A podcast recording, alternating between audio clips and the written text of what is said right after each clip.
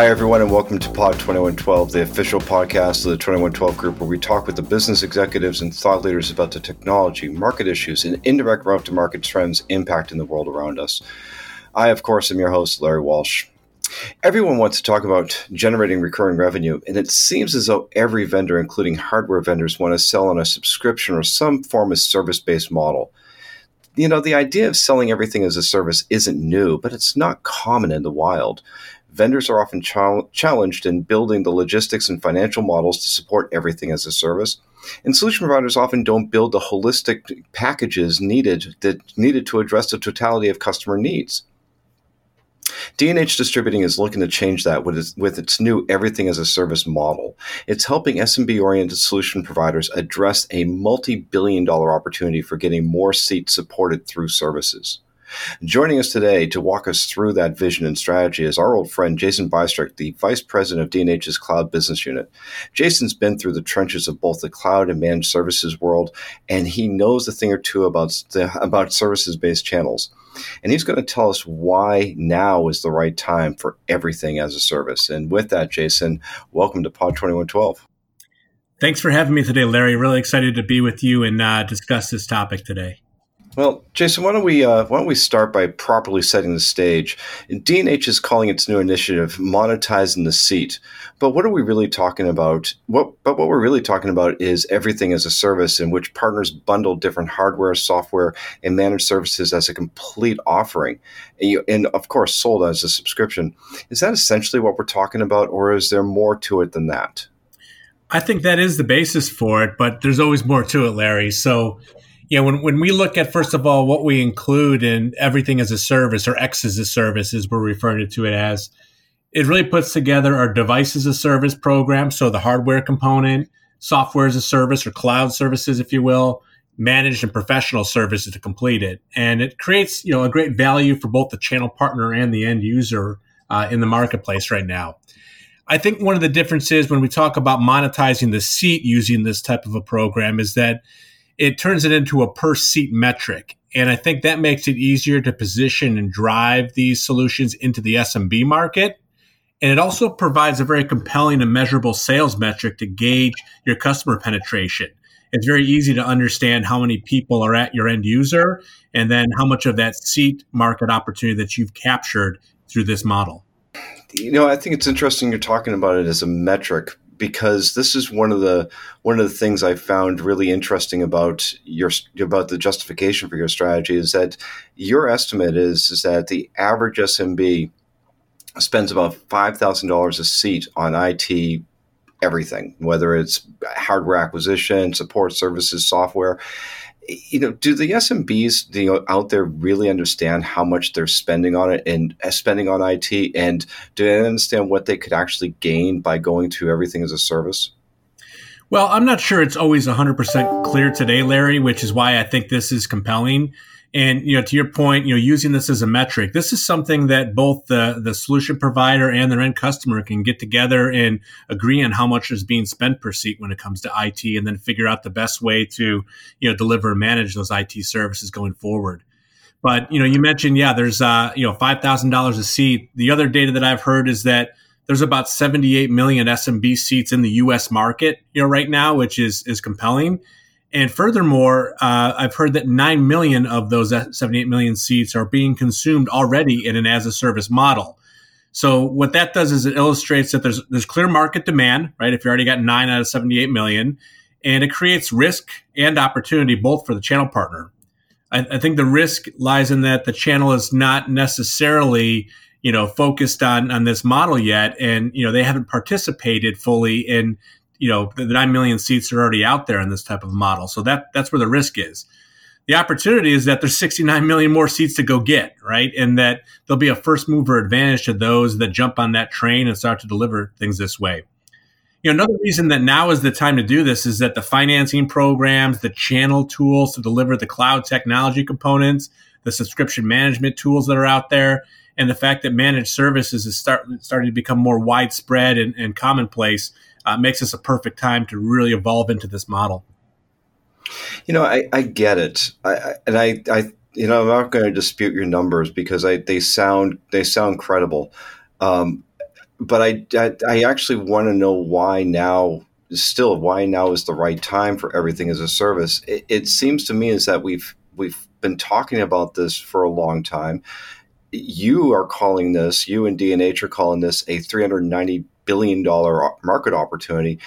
What's prevented the market from capitalizing on this? Because look, think back you know 10 15 years ago jason you and i were talking about how you could have end-to-end services inclusive of, of hardware why haven't we addressed it yet no that's a legitimate question larry uh, you know no, no question about it so you know my thoughts on that are as well partners have been able to deliver certain components of this x as a service model. Like they've done things like remote monitoring management. They've done support. They've done warranty and break fix for a long time.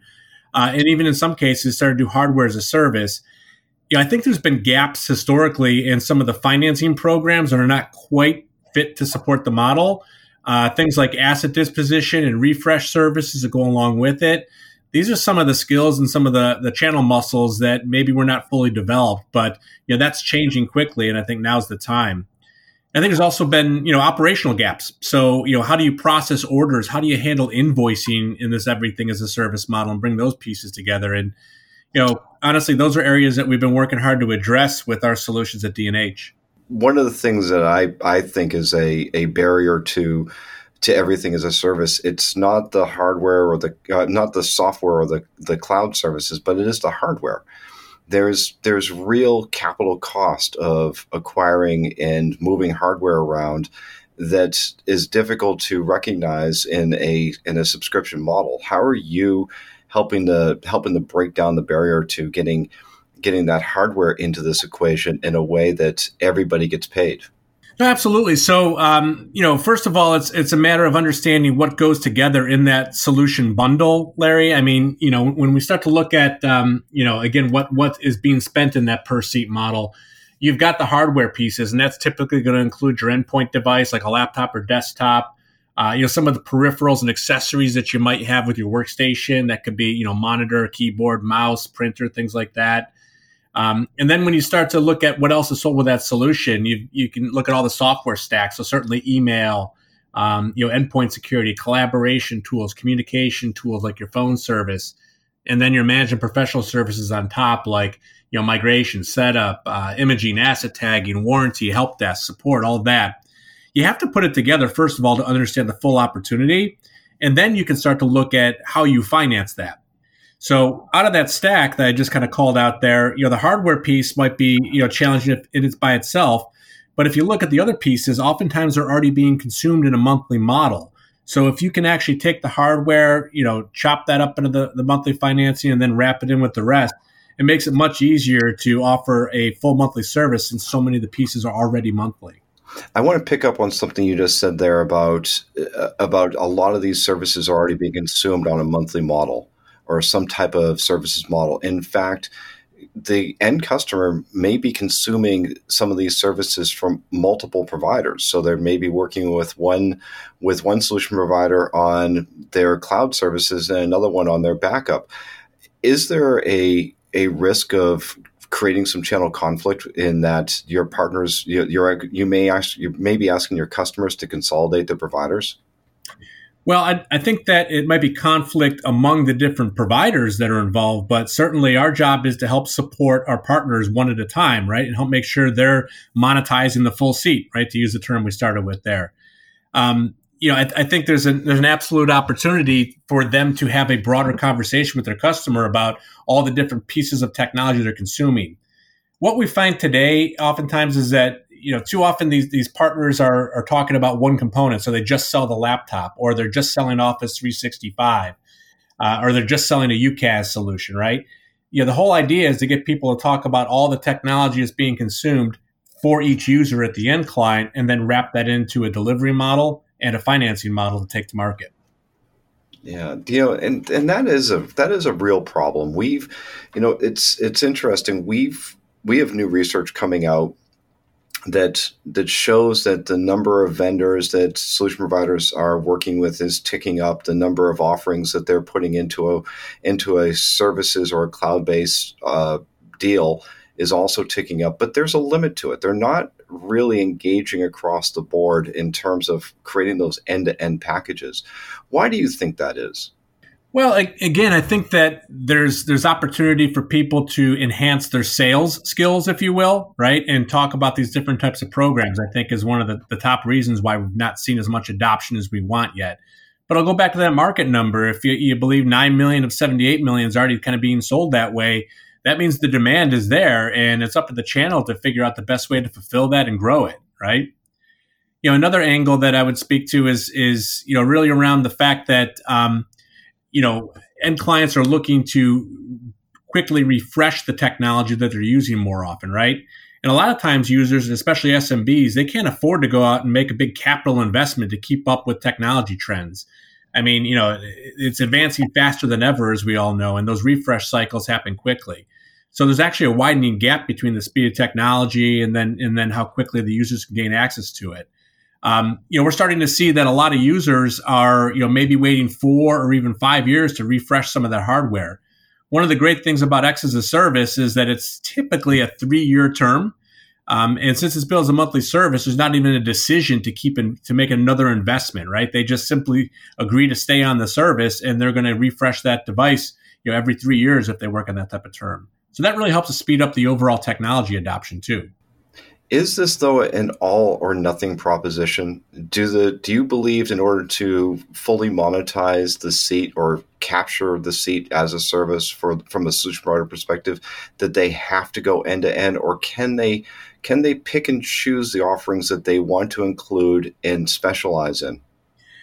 Well, Larry, the, the greedy sales guy in me says it's it's all or nothing, but the fact is it's not. It's very flexible right? The way that you know we developed a modeling tool that partners can use to help understand a menu of the different options or components to include.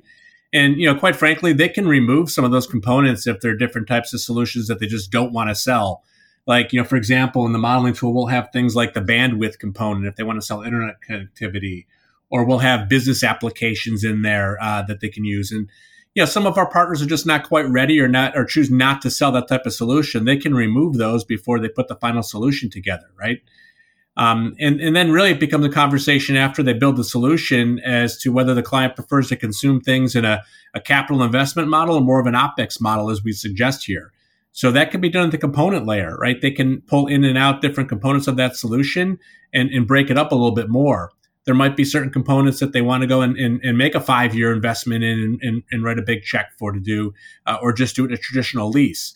And there's other components where they might want that constant refresh or all the benefits of having, you know, the support and services attached that comes with it.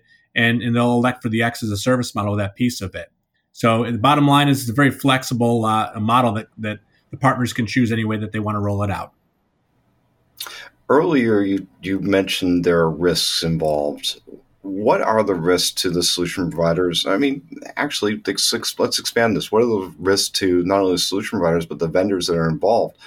Who's holding the paper or the finance, the financial accountability for all this hardware and software that goes into every into the everything as a service model? Yeah, it's, it's a great question, Larry. So, you know, honestly, the risk can be as high or as low as the partners choose, right? First of all, and you know, certainly with risk comes reward and and you know potentially additional margin that comes with it. But you know, the way that we've built our program is, you know, this model allows a partner to kind of decide how they want to deliver each component of that solution, right? So there's the hardware layer. Um, you know, are, are they going to just go and purchase and resell something, or in some cases, we do have partners that have their own IP and capabilities of of offering their own hardware, which they could take on. You know, when you think about software, well, there's a lot of well-known brands and titles out there that are, are more often done in a resale model, but Again, some partners have their own IP and, and software development capabilities. If they choose to write their own code, there's a little more risk involved, but potentially more margin. And then even in the services and financing elements, right? An MSP might say, I want to take care of the support element to it, or I'm going to take care of the break fix and remote monitoring pieces of it. That's fine. You take on a bit more risk. And then financing, you know, who holds the paper on it? Um, you know, a partner can certainly self finance this type of uh, a model and uh, they're going to take on the risk that comes along with that. You know, again, but they stand to maybe make you know margin off of the financing, you know, or they can use a turnkey solution from us where we take care of it. So we we really you know, part of our scoping process with our partners in this modeling tool is to say with, each of those components, you know, what do you want to deliver versus what would you like us to make arrangements for? If we do all the arrangements, well, you make a nice resale margin, but you have very little risk. And the more of those you take on, you increase your risk, but you potentially increase your margin as well. Right. What's D&H doing to enable the partners to adopt this everything as a service model? Well, I think it starts with a, a, solid program, right? That that's easy to scale and easy to understand, and I think we've done a, a, pretty good job of starting to put that into market. Now it's a it's a matter of you know providing training and education about how it all works, uh, and that includes like talking to the technical resources that are partners to help build these solutions, help improve the maybe the sales skills and the way that they're selling the financing models that come along with this, as well as the solution itself. So a lot of education comes with it. And then from an operational perspective, we've actually integrated the delivery of this through our cloud marketplace platform. And we chose that platform specifically because it's built purposely to be able to handle a subscription type of business. And, uh, you know, there's a lot of automated provisioning and operational workflow that goes into it. So it makes it really easy to transact, to um, uh, to handle the uh, the monthly invoicing that comes with it, and even the support and, and service tickets that come with it too. So we're really excited about what we've done to help partners adopt this X as a service model. So how does D&H capitalize on this? What's what's in it for your organization? Boy, you know, I, I like to think that uh, we're lockstep with the partners and with with the vendors that we're helping to go to market. Right, we all play a role with it. So if we win, they win, and vice versa. Um, you know, so certainly we make a, a, little bit of margin off of each of the things in the, in the, component that we resell, a little bit of margin off of the services piece of it. And just like our partners, we have the opportunity to more easily capture the refresh opportunity since it's built in. You know, you think about your, um, you know, your cell phone carrier and your smartphone. I don't know about you, and, and for better or for worse, I think I've been on the same carrier for 15 years now. You just don't think about going and changing unless you have severe pain. And uh, this type of model allows partners, uh, D&H partners, vendors and D&H ourselves to be able to continually benefit from that constant refresh with it. And the last piece I think too is uh, you mentioned earlier, but everybody in the channel benefits from recurring revenue when it comes to the valuation of their company. So uh, you know, with X as a service being a recurring revenue model, it's uh, it's financially beneficial for everybody. Now, the vendors and the partners asking for this, eh, you know, we we've talked about the identification of this this large pool of potential customers, the 78 million SMB seats that could be sold to a, everything as a service. But let's not even think about what the end users are thinking about because oftentimes we have to educate them. Are the vendors and the partners, are the solution providers asking you for this to say, yes, now we want to do this? Or is this something that you still have to go out and sell them on? It's a great question. So let's break it down into different parts of the channel you know, we've already demonstrated the end users are asking for it, right? Nine out of 78 million. That's a pretty, pretty big ask, I would say, right? And it's growing. Uh, when I look at the vendors, they are recognizing that market opportunity. Obviously, they spend a lot more time doing, you know, market research and analysis, and they see it.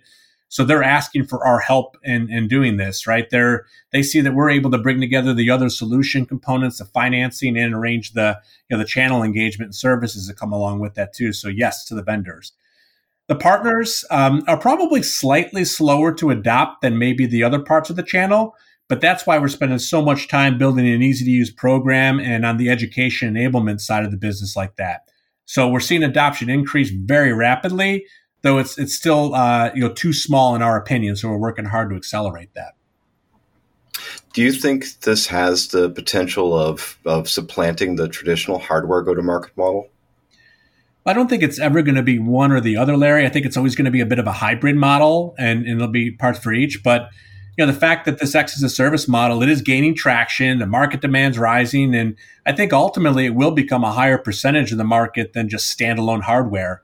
You know, and again, if you, you think about the smartphone model, I mean, you know, people can and, and some do buy a phone separately from the carrier, and they select a separate warranty company to deal with it but I think the majority of people want to consume everything through one provider and that as a service model where they're always on the latest technology. So, you know, ultimately, I think this will surpass maybe just standalone hardware when it comes to the endpoint devices, but uh, it'll never fully replace it.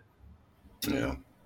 Well, it's going to be interesting to see how this plays out, Jason, because you know, eh, eh, like every you know, like a lot of the trends that we see, it, it's it takes a long time for to to develop until you know it develops slowly until it doesn't anymore. So hopefully, this will not only you'll not only see the uh, see this speed up, but you'll also see the the benefits from it. Well, what's really exciting, Larry, is that uh, this is a perfect sweet spot for the channel to play because you know no single vendor can provide this entire solution very easily, right? Um, you know, you hear a lot of even other types of you know uh, you know new age type distributors that focus in one area, like just cloud, or they're just doing one component, and frankly, they can't offer that whole solution either. So I think that you know the partners who could bring this all together, and I'm excited for what we've done at D&H as well to help partner in that model. Uh, there's a great chance to to accelerate and to to really deliver the the next generation solutions. Fantastic. Hey, Jason, thanks for joining us. We really appreciate you being on. Larry, it's always a blast talking to you. Really appreciate it, and uh, we'll we'll see you in person soon. all right, folks. Well, that's all the time we have for this edition of Pod 2112. I want to thank our guest, Jason Bystrak, the Vice President of Cloud Business Unit at D&H Distributing, for joining us. And I want to thank all of you for joining us on Pod 2112, a production of the 2112 Group. 2112 is the leading provider of research, strategy development, and enablement services for B2B technology and manufacturing companies around the world.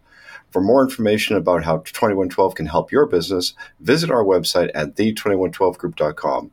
Also, check out Channelnomics, 2112's news and analyst site that provides the best insights into business practices and market trends. And if you haven't done so, please subscribe to Pod 2112. In fact, ask your friends to subscribe too. You don't want to miss a single episode and, and, conversations with the executives and thought leaders shaping the world around us. You can subscribe to Pod 2112 on Apple Podcasts, Google Play, or Spotify. It's easy to subscribe, so do so today. Thanks again for listening to Pod 2112. Until next time, I'm Larry Walsh.